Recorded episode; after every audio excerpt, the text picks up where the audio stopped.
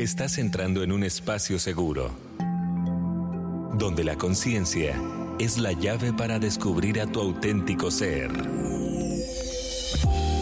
Esto es Conversaciones Conscientes, donde la salida es hacia adentro. Bienvenidos.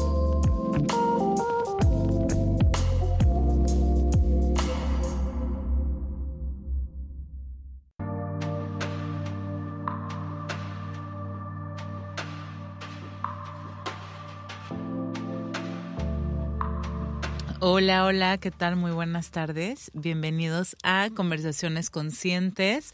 Yo soy Lu Moreno y Carol González. ¿Cómo estás, Carol?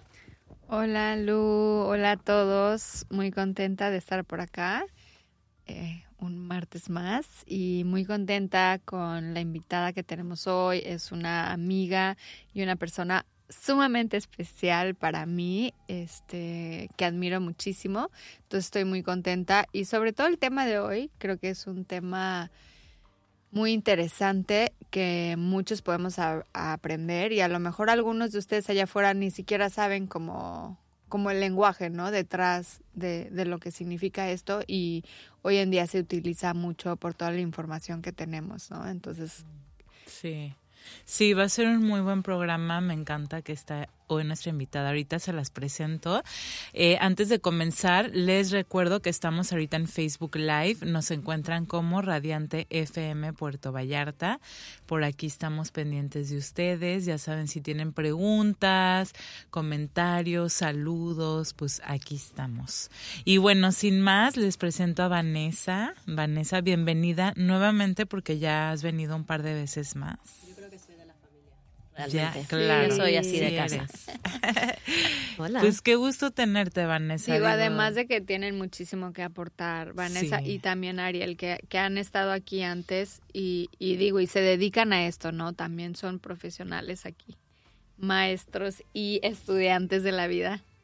Intentamos, hacemos el intento. Sí, qué padre tenerte, Vanessa. Como dice Carol, pues sí, siempre vienes y aportas muchísimo, aprendemos todos. Y este, pues el tema de hoy va a estar padrísimo. Vamos a hablar sobre cómo nos proyectamos en el, en las relaciones. Este, ahora sí que puede ser cualquier tipo de relación humana, no nada más relaciones amorosas, o sea, relaciones con sus hijos, con sus papás, este, en el trabajo, hasta con una persona que te topaste que nunca vas a volver a ver en tu vida, este, cómo nos estamos proyectando, ¿no? Y bueno, creo que sí, primero que nada, definir la palabra proyección, porque yo ahorita le decía a Carol, pues es como puede ser en el cine, y me dijo, pues es lo mismo, entonces igual si quieren explicar un poquito. Sí, digo, yo lo veo así literal, sí es una proyección, porque al final estamos como proyectando una historia que está pasando dentro de nosotros mismos hacia afuera, ¿no? O sea, la plasmamos a una persona o, o a alguna situación o algo que nos está detonando, o sea, estamos plasmando eso que está adentro de nosotros. Entonces, por eso, o sea, si lo pongo como en una metáfora, creo que la proyección literal de estar viendo una película es como ponerle tu película, la película que te estás contando a la otra persona. O sea, como yo así lo veo más, no sé el significado tal cual. Yo les puedo contar una historia que creo que va a, dar más claridad sobre qué es una proyección. esta es una historia muy eh, contada en mis clases de, de, crianza, que yo lo que veo es que como papás nos proyectamos mucho sobre nuestros hijos, sobre nuestra pareja.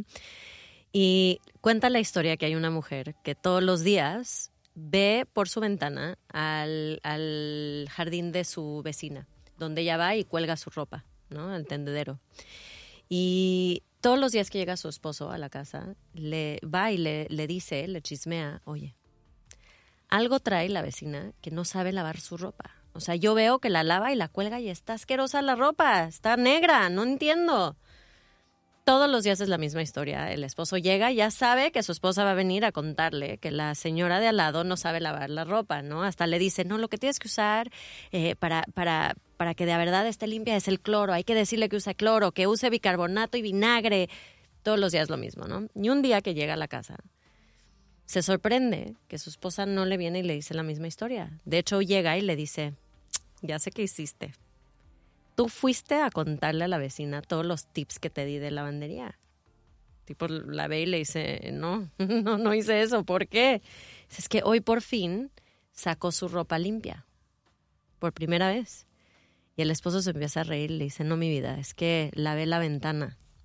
y creo que ese es el tema de las proyecciones, ¿no? Ah. Nosotros vemos la vida a través de nuestra propia ventana, de nuestras experiencias, de nuestras heridas, de las creencias que tenemos sobre nosotros y el mundo. Y estamos viendo lo que creemos que es la realidad, pero en verdad es simplemente nuestra ventana, limpia, sucia, de color rosa, de color negro. Para mí eso son las Wow. proyecciones. Que sí, la verdad eso sí me pone en perspectiva de, de lo que es una proyección. Este, y pues sí, muy cierto, o sea, como dice Carol, todos lo vemos a- eh, como por medio de nuestra historia o por medio de nuestra ventana, ¿no? Y cómo, o sea, puede ser como un día súper hermoso para unos y para otros es el peor día de su vida, o no sé, cosas así. Claro, basado, como dijo Caron, en la historia que tú te cuentas sobre ti misma, sobre ti mismo, eh, es como tú empiezas a ver y validar esa historia afuera de ti, ¿no? Digamos que eh, la misma situación, dos personas la pueden vivir muy diferente. Lo vemos con hermanos o hermanas, Sí, ¿no? Que ellos viven una experiencia, pero cada uno eh, se contó la historia diferente. ¿No? Hay esta, esta historia muy interesante, perdón, yo hoy con puras historias, pero me Está encanta. padrísimo. No, me encanta. Pero creo que Jung, ¿no? Es, que es este, este psiquiatra, psicólogo, psicólogo muy famoso, eh, Carl Jung, que dice que él estaba viendo a dos hermanos en terapia, dos hermanos venían a terapia con él. Y uno de ellos era un alcohólico, pero así, un, un tremendo alcohólico, y el otro era un, se dice abstemio, o sea, no tomaba Sí. ni una gota de alcohol. Y cuando Jung les preguntó, le preguntó al hermano alcohólico, ¿por qué tú eres alcohólico? Dijo, pues porque tuve un papá alcohólico. Y cuando le preguntó al otro, ¿por qué tú te abstienes de tomar alcohol? Le dijo, porque tuve un papá alcohólico, ¿no? Cada quien se cuenta la historia diferente, pero esa historia que nos contamos es a través de la cual vemos el mundo, ¿no? Si yo me conté que el mundo es un lugar peligroso, voy a ver el mundo como un lugar peligroso. Si yo me conté que los hombres son eh, infieles siempre y, y no hay que confiar en ellos, pues así voy a ver yo a los hombres, ¿no? Claro. Dependiendo de esa historia que nos vamos contando. Sí, ahora sí que tú vas creando tu realidad, ¿no? Como, pues, se dice mucho y que hay, hay veces que como que dices, pues, ¿cómo me estoy creando yo la realidad? Pero sí viene a partir de tus pensamientos, de la historia que te estás creando y eso es lo que estás proyectando, esa es la película que estás proyectando. Y también siento que va mucho con el camino que veniste aquí a recorrer, ¿no? O sea, como que tuviste que ver las cosas o veniste a verlas desde esa manera o desde ese lente porque es lo que te toca a ti transitar, ¿no? O sea, también como Como, Como te saber que- vivirlo. Saber que lo podemos cambiar, podemos aprender, podemos limpiar nuestro cristal, pero al final también es como pues lo que te tocaba vivir a ti, ¿no? O sea, como entre estos dos hermanos, a uno le tocaba vivir el camino de ser el alcohólico y al otro le tocaba la, o sea, como el aprendizaje desde muy pequeño. Sí, claro. Sí, Cada quien tenía su propio proceso de vida que le tocaba sí o sí, ¿no? Y acabó viviendo esa realidad para poder empezar su proceso de transformación de cierta manera. Sí. Sí, totalmente. Este, ¿y creen que las proyecciones se heredan? O sea, como que se van pasando en la familia. Hay unos estudios muy interesantes que han salido recientemente sobre la epigenética que habla sobre la química cerebral, porque todo esto de las proyecciones es un concepto, digamos, psicológico, hasta podría ser medio espiritual, de, de eh, New Age, autoayuda, pero en verdad tiene una base científica a nivel cerebral. So, sí, de cierta manera, yo lo que entiendo y lo que he visto también en mi trabajo con mis clientes es que los patrones se repiten, ¿no? Y las, la, la química cerebral se hereda, ¿no? Hay estos estudios sobre eh, gente que nació de padres que estuvieron en el holocausto.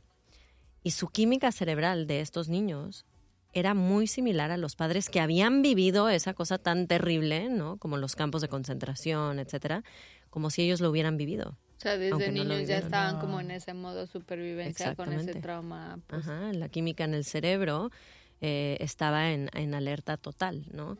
Pero al mismo tiempo también, y creo que esa es la pregunta de siempre, ¿no? Que es, ¿nacemos así o, o nuestra crianza o nuestro entorno es lo que nos hace ser como somos, ¿no? En inglés se dice nature versus nurture. Pero a nivel cerebral, las proyecciones tienen un propósito de ser. Nosotros, cuando nacemos en este mundo, nuestro cerebro, cuyo propósito único es la supervivencia de la especie, como todos los otros animales, está tratando de recopilar información de cómo sobrevivir y está buscando contestar esa pregunta, ¿no? ¿Qué es seguro? ¿Qué no es seguro? ¿Cómo me protejo? ¿Cómo sobrevivo? Y vamos recolectando esa información a través de las experiencias que tenemos. Entonces el sistema va plasmando esas creencias absolutas, ¿no? Si nosotros sentimos dolor porque vimos a nuestros papás peleándose, vamos a generar una creencia que dice, híjoles, nos tenemos que proteger de eso. ¿Qué son los factores que generaron esta situación que me causó dolor para que yo no la vuelva a vivir? Esa interpretación es la proyección que nosotros damos luego más adelante en nuestra vida. Si es, híjoles, lo que causó esto es que mi mamá dijo su opinión, o lo que causó esto es que mi papá tenía un problema con la bebida, o lo que causó esto fue el dinero. Yo agarré de ahí lo que mi, mi sistema interpretó como lo peligroso y lo empezamos a proyectar a nuestro alrededor constantemente, como casi escaneando posibles peligros para no volver a sentir ese dolor. Porque algo muy interesante, y perdón que estoy hablando tanto, pero es no, que nuestro cerebro no sabe distinguir entre dolor físico y dolor emocional. ¿Sabían eso? Sí, sí, total. Acabo justo de leer eso. Bueno, en, en Atlas of the Heart, no sé si ya lo viste con Brené Brown, justo de- decía eso. O sea, que es lo mismo. Sí, el cerebro lo procesa igual. O sea, como un trauma emocional es lo mismo que physical pain o el dolor físico. Sí, o sea, si alguien, eh, un soldado tiene PT, ¿cómo se dice? Eh, Estrés eh, postraumático, ajá, estrés PTSD, porque le cayó una granada, una bomba cerca y perdió un brazo. Esa, ese trauma que está buscando todo el tiempo, ¿no? Eh, escucho un ruido fuerte y me alerta todo este sistema como si estuviera en la guerra. right? Ese sistema de nuestro cerebro que dice eso es muy peligroso, ese sonido es peligroso, esa situación es peligrosa, ¿no? Hace lo mismo cuando hubo un trauma intenso, como, como algo violento, como etcétera, Algún etcétera. accidente de Ajá, accidente. coche, yo no sé, o sea, experiencias que vivimos que son que las registramos como traumáticas. ¿no? Sí, porque eso nos generó dolor emocional, pero el dolor emocional y el dolor físico que se vive se procesan de la misma manera. Entonces la proyección es todo el tiempo cómo me mantengo en un espacio seguro, cómo evado el dolor, cómo evado el peligro. Y nos hacemos nuestras historias basado en eso cuando no somos conscientes de ellas. Digo, para mí me hace muchísimo sentido que, que viví un, un trauma doloroso, o sea, como en verdad sí, ¿no? Como tratar de, de estar este, en mi matrimonio, en mi relación, o sea, después de ese trauma, o sea, al final sí puedo ver cómo mi, mi mente estaba como proyectando ante eso, ante, o sea, qué me hace sentir segura, qué no me hace sentir segura, ¿no? Y qué, qué es el detonante y cómo a través de cómo quieres poner los límites, pero al final esperabas que el otro te diera los límites, cuando al final, o sea, era como esa, como yo me estaba engañando a mí misma de no ser honesta conmigo, de decir, bueno, con esta persona viví experiencias muy fuertes que a lo mejor ya no podía como llegar a ese punto porque todo el tiempo estaba en post-traumatic Claro, stress, ¿no? En ese estrés. Y, y también creo que tiene mucho el ese miedo con el que estamos viviendo, el proyectar como la recreación de esa misma situación, Claro, ¿no? O sea, sí, sí es algo pues que sí pasa, ¿no? claro. De hecho, eh, eso es el propósito de nuestro sistema nervioso, ¿no? Todo este nuevo concepto de, de sistema del nervio vago y todas estas cosas que es cómo, cómo superamos la ansiedad, cómo traemos eh, nuestro cuerpo a más tranquilidad, a más regulación, tiene que ver con que el sistema nervioso, uno de sus funcionamientos es estar escaneando constantemente posibles peligros. Todo el tiempo, todo el tiempo está haciendo eso, ¿no? Entonces adquiere todas estas experiencias pasadas y va determinando qué considera peligroso y está todo el tiempo escaneando nuestra realidad eh, eh, por esos, o está, está buscando esos potenciales peligros para protegernos. ¿no? Y de hecho, no sé si tenemos tiempo, pero Brene Brown, que es una autora increíble de libros como eh, Los dones de la imperfección y muchos más, tiene una historia muy chistosa. Otra vez yo con las historias. dale, dale. Nos Eh, gustan las Nos historias. encanta. que ella fue a la casa del río, o sea, tenía ella una casa como en el, en, a- a- al lado de un río hermoso en Estados Unidos con su esposo, ¿no? Llevaba casada, no sé, 20 años en este momento con su esposo. Y algo que les encantaba hacer juntos era ir a nadar en este, en este río. ¿O era un lago? Sí, un lago. Sí, un lago. Creo que un lago es más eh, realista que nadar en un Sí. río, ¿no? Ok, un lago, un lago todos. Y entonces se metieron a nadar en este lago y estaban nadando delicioso y en un momento no salen a respirar y ella rebosante pensando en lo increíble de su trayecto de vida, cómo estaban aquí juntos haciendo algo que les encantaba, se volteó a verlo y le dijo, "Te amo." Y él la volteó a ver como con una cara muy seria y no le contestó y siguió nadando, ¿no? Y entonces ella dijo, a lo mejor no me escuchó. Y cuando volvieron a salir, a respirar, le volvió a decir, te amo. Y él le dijo, luego, luego, así como que le hizo una seña. Y entonces ella se empezó a hacer toda esta película. Es que probablemente me vio ya muy gorda en mi traje de baño, ya no está atraído a mí, ya no me quiere, se dio cuenta que todo ha sido un error, ¿no? Se empezó a hacer toda esta película. Pero, habiendo tenido un poco de trabajo personal, cuando llegaron al otro lado del, del lago, le dijo, oye, te tengo que contar que me acabo de producir una película de Hollywood en mi cabeza, que te dije que te amo y no me dijiste nada de vuelta. Y entonces yo pensé esto y esto y esto y esto y esto. Y, ella, y él se le quedó viendo a ella y le dijo, men, ayer tuve un sueño de que uno de nuestros hijos se moría ahogado en este lago y me vino en el momento que estábamos nadando y me dio un ataque de pánico. Por eso no te respondí. ¿no? Wow. Y eso enseña lo importante que es contarnos nuestras historias. Ella proyectó esa historia, esa inseguridad de whatever, a lo mejor de lo que ella vio de su infancia. Y él le dijo, nada que ver, man, estaba teniendo un ataque de pánico. Wow, sí, es que realmente así vamos por la vida, ¿no? O sea, cada quien tiene su propia historia, sus propias proyecciones y pensamos que sabemos lo que está pasando también en la historia en la cabeza del otro. Y pues no, o sea, pueden ser cosas que nada que ver y no nos imaginábamos, pero pues ahora sí que así vamos este digo ella ya como dices tenía este ya un, un trayecto de trabajo personal y demás entonces pudo como externar eso pero cuánta gente vemos que pues no lo hacemos no o sea no no externamos eso Digo, para empezar a aprender a comunicarnos y ser tan vulnerables con lo que- con la historia que nos estamos contando, porque creo que mucho es ese miedo de, de ser tan honestos con el otro, de decir, oye, esa es la película que me estoy contando, o sea, a lo mejor parezco ridícula, no sé, dime tú, y ya el otro te puede decir como, ay, ¿sabes qué? Pues sí, es cierto, sabes que no, ni al caso. Sí, justo. El paso uno es darte cuenta que tú estás contándote una película. Paso dos es darte cuenta cuál es la película que te estás contando y por qué. Y paso tres es poder tener la valentía de expresar esa película sabiendo que no es la realidad absoluta. ¿no? exacto que hay mil este posibilidades no de, de la realidad Sí, digo, a mí me, y es un ejemplo súper chiquito, pero muy común que, que pasa en la crianza, que, que cuando dejamos de ver a nuestros hijos en el momento presente, especialmente, por ejemplo, si tienes que salir a la escuela y ya casi es hora, o sea, el, el- em- yo, o sea, me pasa muy seguido que empiezo como a proyectar mis inseguridades de que no voy a llegar a tiempo, de que no me di suficiente tiempo y, y ya dejo de ver a mi hija, o sea, dejo de conectar con ella en ese momento, o sea, ya todo se vuelve sobre el estrés, el tiempo y hay que salir de casa, ¿no? Claro. Cuando ya me cacho es como, a ver, o sea, tengo 20 minutos, o sea, no necesito estar así como de helicóptero encima de ella, ella ya sabe qué hacer, ahorita salimos. Pero si no me cacho, o sea, obviamente estoy así ya. ah, después es como, oye, discúlpame que andaba así, o sea, es mi issue, yo tengo un problema, o sea, me provoca ansiedad el tiempo, no tiene nada que ver contigo, discúlpame que estoy encima de ti, o sea, como, como tomar responsabilidad también de que estás proyectando en el otro completamente, ¿no?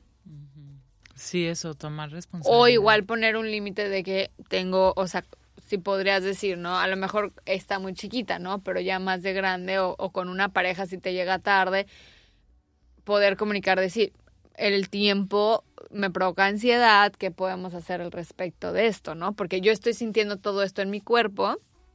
Ah, bueno, pues hay que darnos más tiempo, ¿no? Me pasa también cuando tengo que viajar al otro día. O sea, no, hay una ansiedad de, de no puedo, o sea, si me dicen, vámonos a una caminata y mi vuelo es a las 12, es como, no, ya todo se trata sobre llegar al aeropuerto. O sea, no puedo. Entonces, como es algo que está en ti, o, ok, lo puedes trabajar, pero quizás es como, ok, ¿cómo, cómo podemos, ¿qué podemos hacer, no? ¿Nos daremos más tiempo? No sé. Sí, es que cuando no lo haces, simplemente estás viviendo en esa ansiedad, ¿no? O sea, Sí, para ti la realidad es que si no te apuras, no vas a llegar. Ajá. Cuando te das cuenta que esa es una película o, o una historia que tú te contaste, entonces puedes empezar a discernir y entonces ya no es que esa es la realidad, Ahora- eh, ahora es que esa es tu película y tú puedes tomar cartas en el asunto para no pasarla y- mal. Y entender también de dónde viene la película, ¿no? A veces no, a veces es muy inconsciente y no entiendes. O sea, en mi caso yo entiendo porque, o sea, mis papás así eran, ¿no? Especialmente mi papá así era, era como, no, ya es hora y vámonos, o sea, todo era muy rocheado. Entonces también esa ansiedad, pues es como algo que me proyectaron, que de niño te traían, pues como súper rápido y es algo que está en tu cuerpo y por más que lo trabajes y todo, la ansiedad ahí está. Sí, claro. Sí, eso era de mi pregunta de hace rato, como que si las proyecciones se pueden pasar o como heredar. Este, o sea, que sí, que tal vez cosas que aprendemos de chiquitos que escuchamos que nuestros papás se dicen, este, como diste algunos ejemplos como de las historias que te cuentas, Vanessa, o sea, como que decías de que sí, me estoy diciendo que tal cosa, ¿no? O sea, que, o no sé, lo de Carol ahorita, como si me estoy diciendo voy a llegar tarde y me va a dejar el avión, o cosas así. O sea, que tal vez eran cosas que aprendiste de chiquita, probablemente, ¿no? O sea, como que Sí, sí, esas sí. proyecciones que tenemos son cosas que, que sí, a- que vamos aprendiendo desde chicos. Mil por ciento. De hecho, Sí, los primeros todo. siete años de vida es cuando se forman la gran mayoría de las conexiones cerebrales que vamos a usar para el resto de nuestra vida. Entonces, esas creencias, que son la base de, de las proyecciones, que son estas como frases absolutas que nosotros nos hacemos, vienen desde nuestra infancia y las experiencias Sí. que vivimos a partir de ese momento, ¿no? Como dijimos, Ajá. dar tu opinión genera dolor. Entonces yo voy a estar escaneando cualquier momento donde yo tenga que dar mi opinión para proteger y decir, no, no des tu opinión. ¿no?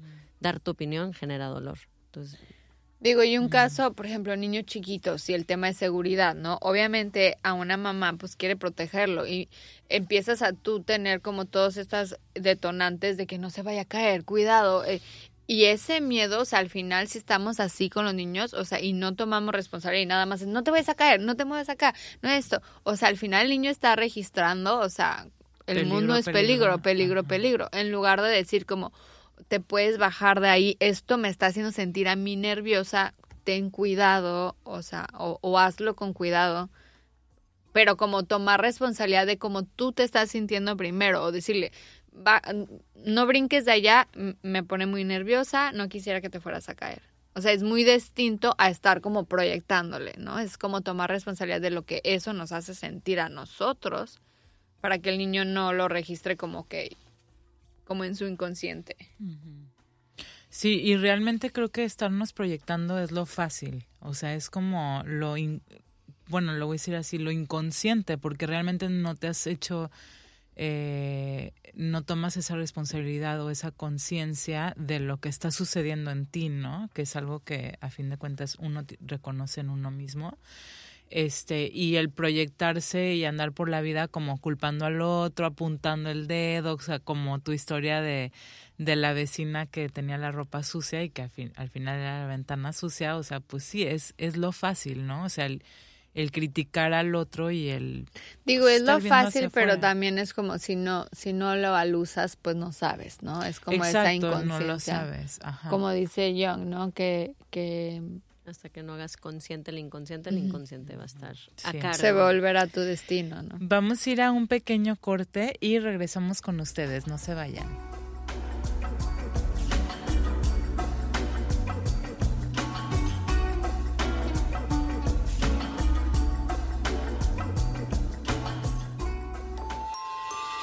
¿Tienes algo que aportar al tema de hoy? Escríbenos al 322-138-7020. En un momento regresamos. Conversaciones conscientes. ¿Tienes algo que aportar al tema de hoy? Escríbenos al 322-138-7020. En un momento regresamos. Conversaciones conscientes.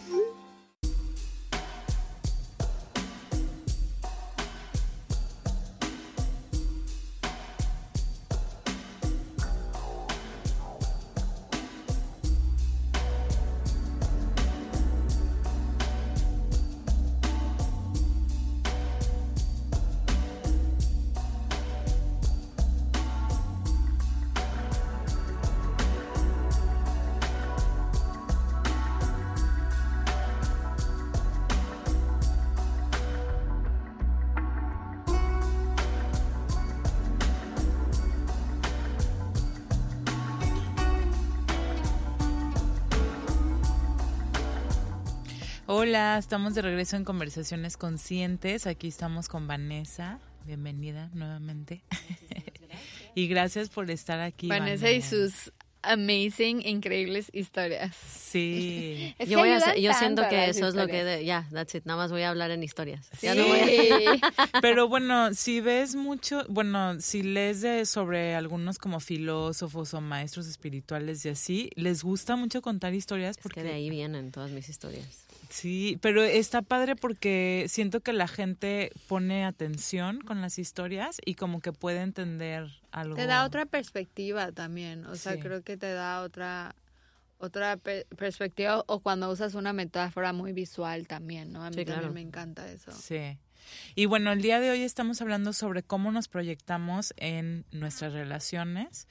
Este y ahorita en corte estábamos ahí como que este hablando un poquito de cómo, o sea, ya que te haces consciente de que, ok, me proyecto, pues sí, de que me proyecto en el otro, me estoy proyectando en el otro, o sea, hacerte consciente de que sí es algo que, pues que pasa entre los seres humanos, ¿no? Que nos proyectamos eh, en el otro eh, por situaciones, por cosas que traemos, que trae uno, ¿no? Este, entonces yo ahorita les decía como que a mí a veces, me, bueno, yo a veces me siento como abrumada de que quiero como que encontrarle en todas las personas que estoy proyectando en ellos. Y de repente si te encuentras con gente como que tal vez alguien te pueda hasta insultar o decirte algo negativo o algo y como que yo ya estoy de que, a ver, qué estoy proyectando mío, o más bien de lo que me hizo sentir esa situación, o sea, qué es lo que yo estoy proyectando, ¿no? Que traigo yo. Tal vez puede ser más por ahí como lo que yo sentí, más que lo que esa persona está como disparando hacia mí, porque ahorita Vanessa decía, pues la gente también está proyectando, ¿no? O sea, es como un... Un ciclo. Sí, todos estamos en lo mismo, ¿no? Tú te proyectas en otros y otros se proyectan en ti también. Entonces, cuando alguien hace algo que yo le estaba diciendo a Luque, para mí mi tendencia no siempre va a ser buscar el significado que estoy haciendo, que es como, wow, qué, qué cool que lo puedes hacer. Yo primero lo voy a tomar personal. Ay, no, es que no le caigo bien, es que ves, sí, seguro ya se dio cuenta que soy medio ñoño o medio ñoña, o no, me meto yo en esa película, ya no me va a querer, me va a abandonar. Y en verdad, muchas veces es simplemente ellos proyectándose en nosotros. Sí, y hay que, hay que tener como, yo le llamo contabilidad personal, en donde vas hacia adentro y dices, ¿esto en verdad me pertenece a mí? ¿O puedo regresárselo a la otra persona? No tengo que comprarme todo, ¿no? Y, es este concepto que nos hemos comprado en, en el mundo del crecimiento personal, que es lo que te choca, te checa. Y yo no creo que eso es real. No todo lo que ves en los demás es porque tú lo tienes adentro. No necesariamente. Lo que tú ves en los demás sí te da pauta para ver hacia adentro y preguntar, ¿por qué me hace sentir tan inseguro o insegura cuando esa persona me dice eso o cuando alguien cuestiona de esta manera? Sí, sí puedo voltearme a ver, pero no significa que es porque yo también soy así. Sí, me encanta que, dices eso, porque sí, exacto, o sea, este, este, eso que se dice de lo que te choca, te checa, como que te, o sea, realmente uno quiere entonces buscarle a todo, de que, pero que si la otra persona solo está de malas o está teniendo un mal día y pues te lo sacó a ti así toda su energía ahí que traía, ¿no?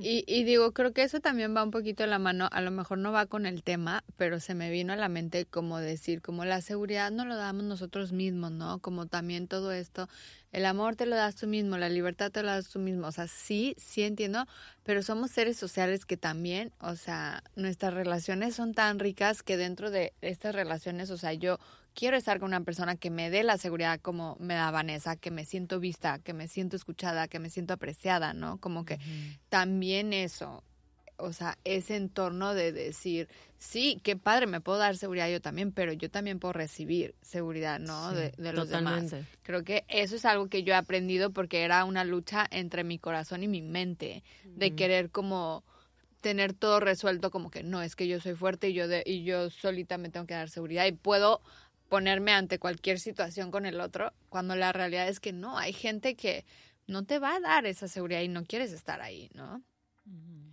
Totalmente, sí, totalmente. Creo que ahí es donde viene la pregunta. Entonces, ¿qué hacemos para mm, transformar nuestras proyecciones? O sea, ¿cómo las controlamos? ¿Cómo manejamos las proyecciones de los demás? Y la respuesta es a través del autoconocimiento. Entre más me conozco yo, más puedo empezar a saber, ah, a ver, esto viene de esta herida, esto yo estoy, ¿no? No tiene nada que ver con la otra persona, ah, esto no tiene nada que ver conmigo. Porque cuando no nos conocemos, que es algo que es muy común para todos nosotros, es que no nos conocemos tan bien, es la verdad. Claro. Sí, y tomamos todo personal. exactamente. sí, ahorita lo que estabas diciendo, Carol, o sea, como de ese o sea, el decir como tú te das tu libertad, tú te das tu seguridad, bla, bla, bla, versus estar con alguien que te lo dé, creo que sí tiene que ver con el autoconocernos, porque ahí, o sea, tal vez tú reconoces que sí necesitas eso de alguien más, este, pero creo que también puedes reconocer eso en ti, o sea, sí, y va a depender de cada persona distinta en base a las heridas que tú traes, ¿no? O sea, por eso creo que creo que también entender que esas historias, esas proyecciones que traemos no se van a ir, o sea, como que ahí van a estar, ¿no? Va a haber ciertos aspectos que, pasan afuera que te detonan esa historia, ¿no? Como ese, ese sistema nervioso que se detone para empezar a buscar la supervivencia y, y creo que lo importante es saber, como dices, reconocer, a lo mejor entender de dónde viene y simplemente compartirla con el otro de que, oye, si estoy distante, no es por ti, o sea, te amo, es por esto, ¿no? O sea, esto está pasando en mi cabeza y poder trabajarlo así con el otro, ¿no? O si, si no llegué a tiempo y tú te molestaste y piensas, no sé, o sea, es como, no es personal, algo pasó, ¿no? Como poder tener más empatía también eso nos ayuda a tener mucha empatía con los demás. Y con nosotros también, y con como compasión. sí. Porque creo que muchas de las proyecciones vienen de esta dureza y autoexigencia que tenemos con nosotros mismos también, ¿no? Hay esta frase que yo eh, como que uso en mi trabajo personal y lo uso en mi crianza y lo uso con mis clientes, que es la voz de tus papás se vuelve tu voz interior, ¿no? O sea, esa misma voz que tú eh, percibiste de chica o de chico es, lo, es la forma en que te hablas, es la forma en que percibes las cosas. Tiene mucho que ver con esa proyección. Entonces, a medida que tú eres más consciente de eso y eres más compasiva o compasivo con eso, empiezas a hablarte diferente, empiezas a verte con más compasión, pues naturalmente también vas a ver a los demás a través con, de ese filtro, ¿no? Donde sí me encantan las, no sé si dirías proyección o a lo mejor como percepciones. No sé si va de la mano, pero como igual si traes tú como algún tema que te está moviendo a ti, como poder compartirlo entre tus amistades que te hagan sentir segura, ¿no? Y que cada uno te diga como como a través de donde lo está viendo e, mm, ellos. ahí, o sea, eh, ahí siento que es súper enriquecedor porque a lo mejor, especialmente gente que te quiere y que te sientas tú en confianza de compartir, ¿no? Como que siento que te pueden mostrar algo que quizás ven en ti que tú no estás viendo y que te ayude como para crecer. Es algo que yo hago mucho contigo, hago con Lu también y a mí sí me encanta porque a lo mejor me ayudan a ver las cosas de una manera distinta. Sí, 100%, claro, pero yo creo que eso ya eh, habla mucho de, de, un proceso muy bonito que tú tienes, donde ya te sientes suficientemente confiada y como conectada contigo, te puedes abrir esas cosas, ¿no? Sí, sí. A mí Sí. me tardó mucho llegar ahí, de poder decir, oye, estoy teniendo esta película, ¿cómo la ves tú? A ver, cuéntame tu feedback. A mí al revés, era como, mejor esto lo voy a esconder de todos para que nadie se dé cuenta de, ¿no? de cómo yo estoy viendo esto y de que tomo todo personal y que, ¿no? A mí me tardó poder abrirlo, de decir, sí, man, así estoy, aquí estoy, parada, y está bien. Sí, creo que Sí. también puede haber mucha, como mucha vergüenza, ¿no? O que no soy perfecta o, o, o ver, simplemente como shame, ¿no? Se me viene a la mente como de, de aceptar eso que nos pasa a todos, pero es como realmente aceptármelo a mí misma, como decir, no, o sea, Creo que ahí es como, es un reconocimiento de que es una película, o sea, de que estás viviendo una película, o sea, porque si sí lo, lo vemos desde ese lado, y entonces es como decir, bueno, mi película se ve así y sí, o sea, ¿y tú qué opinas? Y también tener esa apertura de recibir otros comentarios, ¿no? De que tal vez alguien lo ve totalmente diferente y tener esa apertura de, a ver, y si lo veo de ese lado, ¿qué pasa? Es súper liberador, ¿no? Es Sí, súper rico. me Es como. Ajá. yo le digo a mis hijos que están en, en primaria, donde ya empieza, no, hay bullying, hay esto y el otro. Y algo que les digo es que los bullies solo se pueden agarrar de aquello que tú quieres esconder. Si tú lo abres, si tú te adueñas de tu historia, si tú eres el que en ese, ese, esa posición de poder, de como conexión contigo misma, tú la hablas, entonces ya no hay poder externo, ¿no? Me encanta esto. Sí. O sea, y, y en verdad yo me identifico con eso, con, o sea, con mis propias, con mis propias experiencias que he tenido de vida y obviamente estamos en, o sea, en un lugar muy social, en donde pues la gente chismea, quiere saber, ¿no? Y, y de alguna manera decir como, no, yo voy a, yo voy a contar mi historia. Es, o sea, te, te da, tú eres como, como decir, si de alguien lo van a escuchar, va a ser de mí. Porque al Ujú. final la gente va a decir lo que vaya a decir, ¿no? Entonces, Claro. ¿y cuál es la verdad? No lo sé. No sé si vieron alguna vez en las noticias de esta chava, creo que ella era, no sé si de Guadalajara o de Monterrey, pero ella básicamente le mandó unas fotos a un novio eh, súper íntimas y el novio cuando terminaron, no sé exacto, no me acuerdo cómo era la situación, pero empezó a distribuir las fotos. Y esta era una chavita así como súper bien, ¿no? Y, y la gente le empezó a como, ¿no? A, a verla en, en la prepa y a reírse de ella y no sé qué, y ella sentía tanta vergüenza y quería esconderlo, tanto que se mudó a otro estado para ir a la universidad ahí, para esconder. Justamente esto. Y ella se hizo toda esta proyección de ella misma, de los demás, y llegó a esta otra universidad y no sé cómo exactamente, pero después de unos meses de estar ahí, alguien empezó a circular las fotos ahí. Ay, no. Entonces ella estaba así, pero deshecha. Y empezó a como ver esto desde otra perspectiva.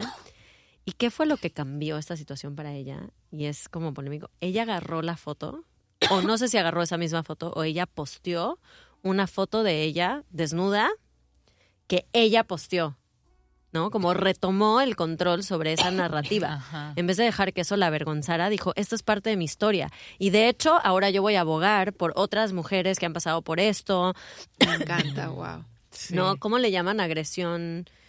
Como hay, ahora hay un término eh, le- legal para Ah. la distribución ilícita de tus de tus propias como no o sea nadie puede filmarte y, y- Y ajá y compartirlo. Eso es algo ahora es ilegal por esta chava no entonces esto es cuando tú te adueñas de tu historia de algo que a lo mejor no te hace sentirte orgulloso, o en el caso de ella que le daba mucha vergüenza, cuando tú te adueñas de esa historia y dices, esta es mi historia, ¿qué voy a hacer con ella de aquí en adelante? Yo estoy decidiendo, cambia muchísimo cómo nos asociamos o cómo también nos relacionamos desde Y ese dejas lugar, que ¿no? las proyecciones de todos los demás te afecten a ti también.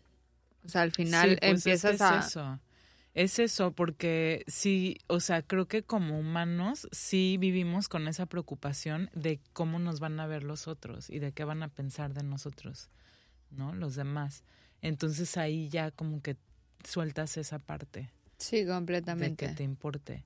Y hace rato que hablaban de lo de los bullies, me vino a la mente que, o sea, realmente si comenzamos con nosotros mismos, de cómo nosotros mismos nos bulleamos, o sea, que desde ahí, es lo que decía Vanessa, o sea, de que si, si al bully ya no le das de que, o sea, ya no te sientes avergonzado de, de tal cosa, es que si lo hacemos con nosotros mismos, o sea, de normalizar algo que a nosotros nos avergonzaba, este, normalizarlo en nosotros mismos. Totalmente. O sea, ya no, ya no tiene ese peso, porque realmente es ese peso, ¿no? Que le ponemos tanto en nosotros como ante los demás. Totalmente. Y pues ahí, pues sí, creo que ahí se vive desde otra perspectiva y, y otras proyecciones. En la escuela de, de Byron Katie, de una maestra espiritual, siempre hablaba como cuando juzgamos, que es muy fácil hacer y todos los hemos hecho.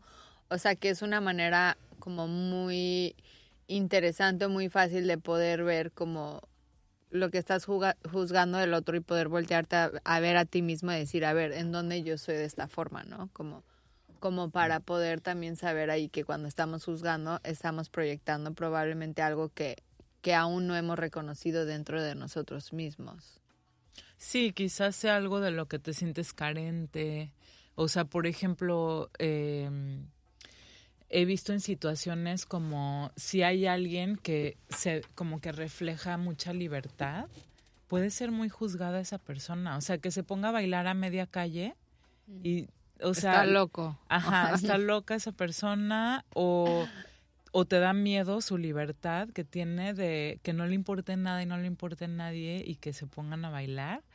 Este, entonces es como muy fácil el juzgar de aquello que tú te sientes carente, ¿no?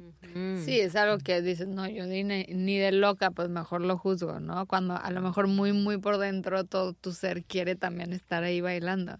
Sí. O como la historia de esta chava que contabas, Vanessa. O sea, realmente su historia se volvió en, en un empoderamiento de ella misma e hizo algo hasta legal para ayudar a otras personas que estaban pasando por lo mismo. Entonces, o sea, eso está increíble, como realmente usar esas experiencias para, para algo mejor. Claro. Sí, 100%. Yo creo que esa es la diferencia de alguien que cuya mundo interior, ¿no? Esto que proyectamos se vuelve su carcelero versus alguien que usa eso para crecer y convertirse en la persona que realmente viene a ser y, y desatar ese potencial personal tiene que ver justo con eso.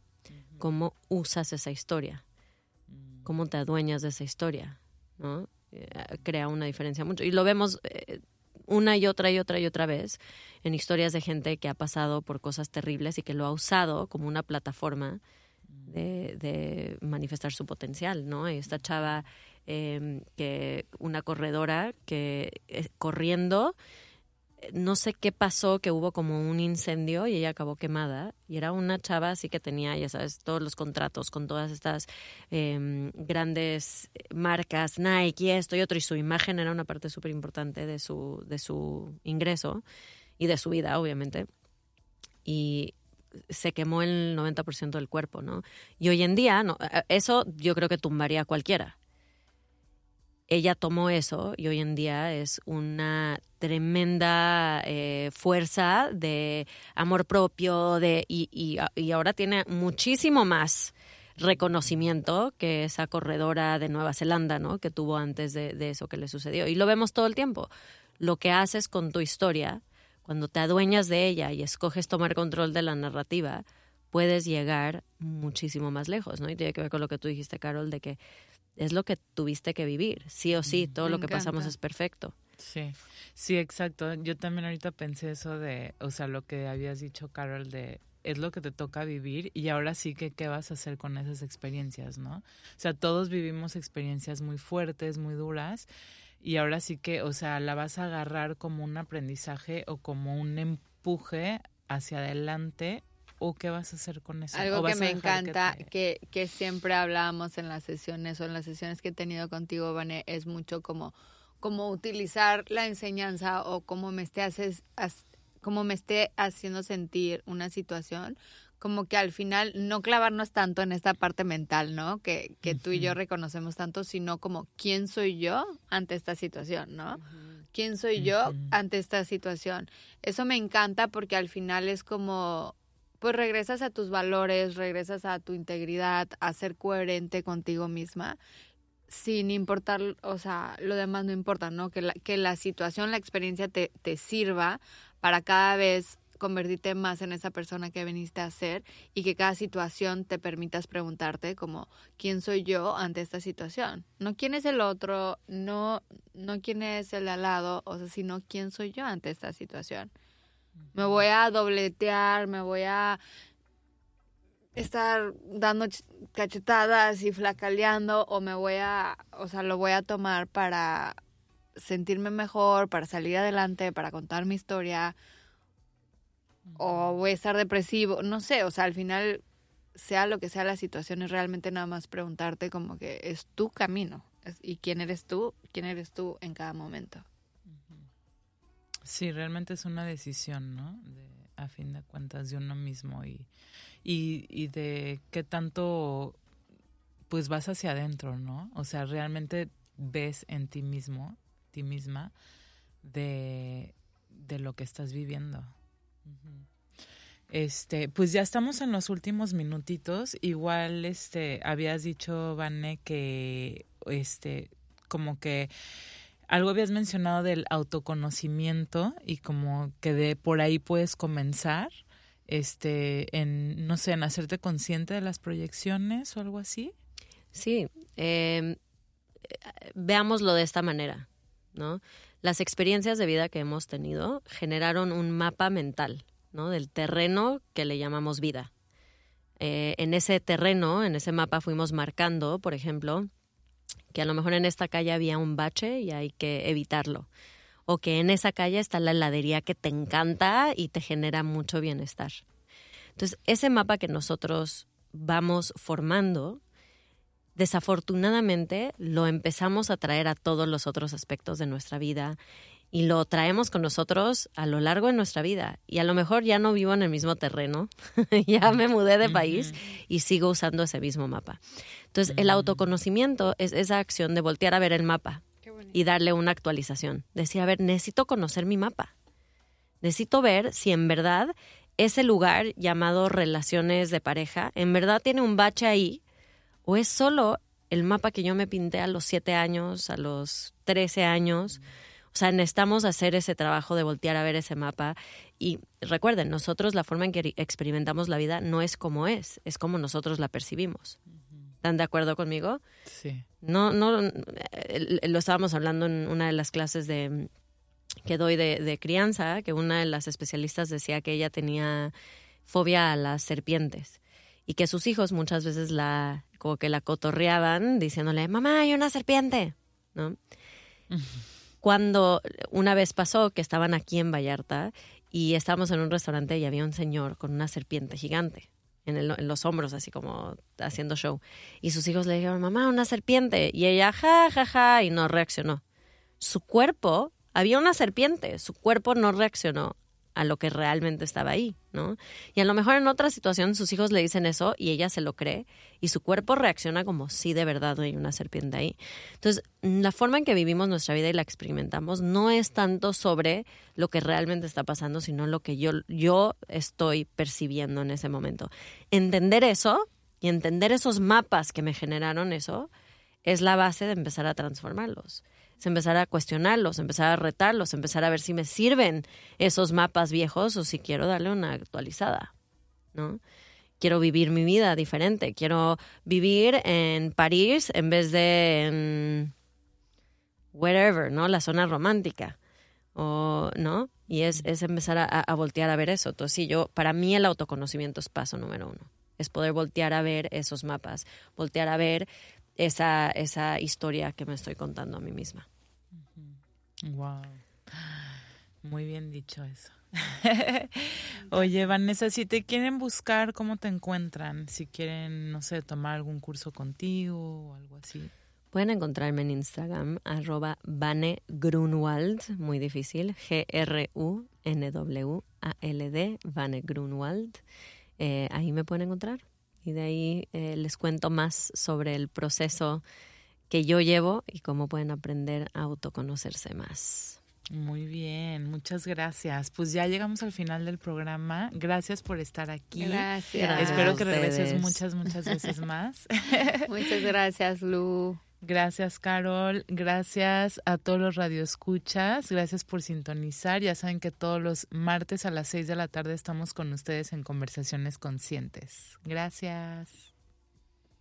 Por hoy ha sido todo. Pero te esperamos la próxima semana a la misma hora para continuar la búsqueda de tu auténtico ser. Esto fue Conversaciones Conscientes, donde la salida es hacia adentro.